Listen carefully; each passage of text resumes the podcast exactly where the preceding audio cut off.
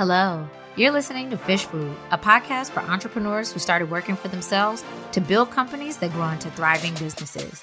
Here, we provide bite sized accounting and entrepreneurship advice in 20 minutes or less. I'm your host, Keela Hill Treywick, and whether you're acting as your own accountant or looking for a new one, this podcast is for you. Welcome to the show.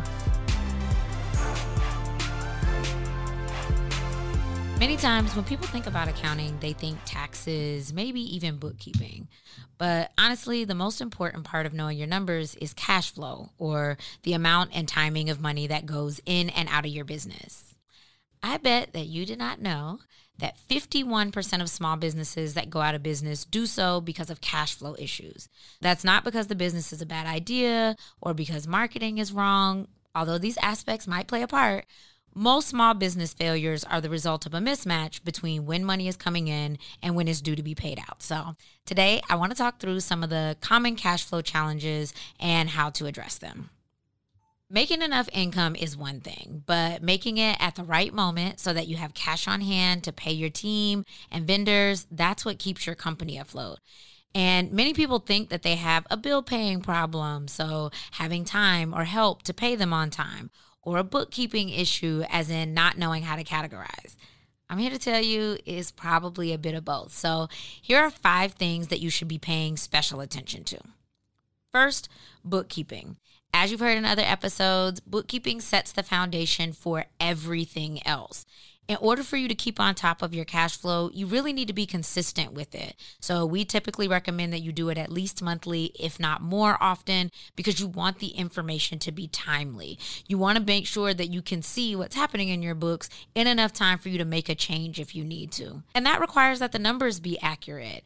In order for you to be able to rely on your bookkeeping, you have to trust that the numbers that are in your financials are actually right. So, in order to meet this consistency, timeliness, and accuracy goal, you're going to want to get help if you don't have the time or expertise because this part has got to be right. All right. So, next, we want to talk about accounts receivable or AR because you need to know when you expect to get paid. And this process actually starts way before you even like start working with people. You want to start thinking about how do you invoice. So I've seen everything from electronic invoices that can be paid online, which I very much appreciate, to people who are sending PDFs with a separate link. That's really going to impact your cash flow because the faster that people are able to pay you, the faster you can see cash come into the business. In addition, the easier it is for you to follow up. So, if somebody's overdue, that's going to be super hard for you to track through email. But if it's in your accounting system or in your project management system, an invoice that has a due date associated with it, it's really easy for you to see when it's time for you to check back in. Finally, how often do you use that information to do anything? You want to check your AR aging report to really see what's overdue and who you need to check in on. You may have some automated reminders that are already built in, but after a certain point, you probably need to reach out to them directly. Listen, a lot of people aren't doing this to be malicious. They may have forgotten, life might have gotten in the way for them to pay you. But you want to make it as easy as possible for you to ask for money and for you to receive it. Now, let's talk about accounts payable and teams payments.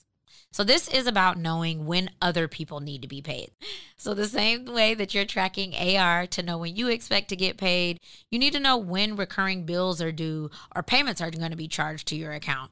This is going to give you a real sense of when money should be expected to come out of your account.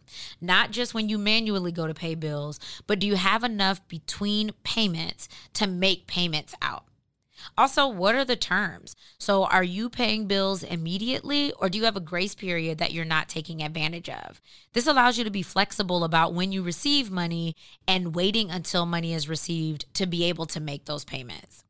When you're paying your team, you want to think about setting up a system by which all contractors are paid on the same pay schedule. Now, you can't always do this, but to the extent that you can, paying everybody on the same day really helps you to create an expected calendar of when you know that that money is going to have to go out. Same thing for accounting for payroll taxes. You know how often payroll is going to get run, and you want to check to make sure that payroll taxes are either taken out at the same time or that you have on your calendar how far after you're expecting that money to come out. Next, let's talk about your budget. Now, we have a separate episode all about budget and forecasting, and we'll drop the link in the show notes. I don't know if that's going to be real. So I'm going to go back and see if there's an episode about that. And if there is, then I'll tell you. And if there's not, you could just cut that piece. And I'll just say this part again. All right. So now let's talk about the budget.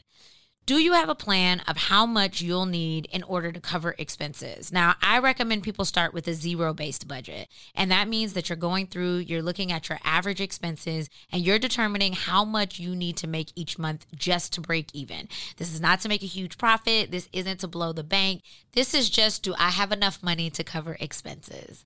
And every month, you're going to want to compare actual versus budget to see if you're on track in terms of making enough.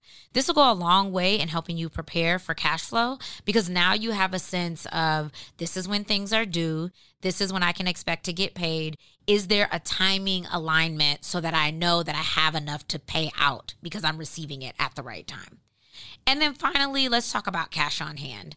So, cash on hand is essentially how many months you have available for expenses. So, what you want to do is take an average of your monthly expenses. And what we recommend is that you have one to three months of operating expenses in your checking account. And then, once you've met that goal, three to six months in long term savings all entrepreneurs have peaks and valleys in their business and having this cushion on hand helps you to have a sense of how much you have available when there are dips in your business. Now, what if you don't make enough to cover expenses? You have two options. You can one, make more, or two, spend less.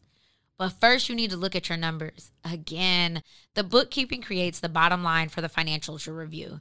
Check to make sure you don't have outstanding invoices that need to be followed up on. Review your bills to create a plan of action for how they get paid, including potentially reaching out to vendors to change terms or due dates. Finally, keep track of the cash you have on hand. Even if you don't have, quote, enough, you know how wide the gap is. You can use the budget to show how far away you are from meeting the income goal for the period so that then you know how to adjust the sales for the business. So, at the end of the day, cash flow often goes under the radar in terms of importance for small businesses because the focus is typically on bookkeeping and taxes. But both of these are reactive, meaning you've already made or spent the money, and then these tasks are just about accounting for those transactions. Cash flow review allows you to be proactive because you're looking ahead at what needs to be paid and how much is available to cover those expenses.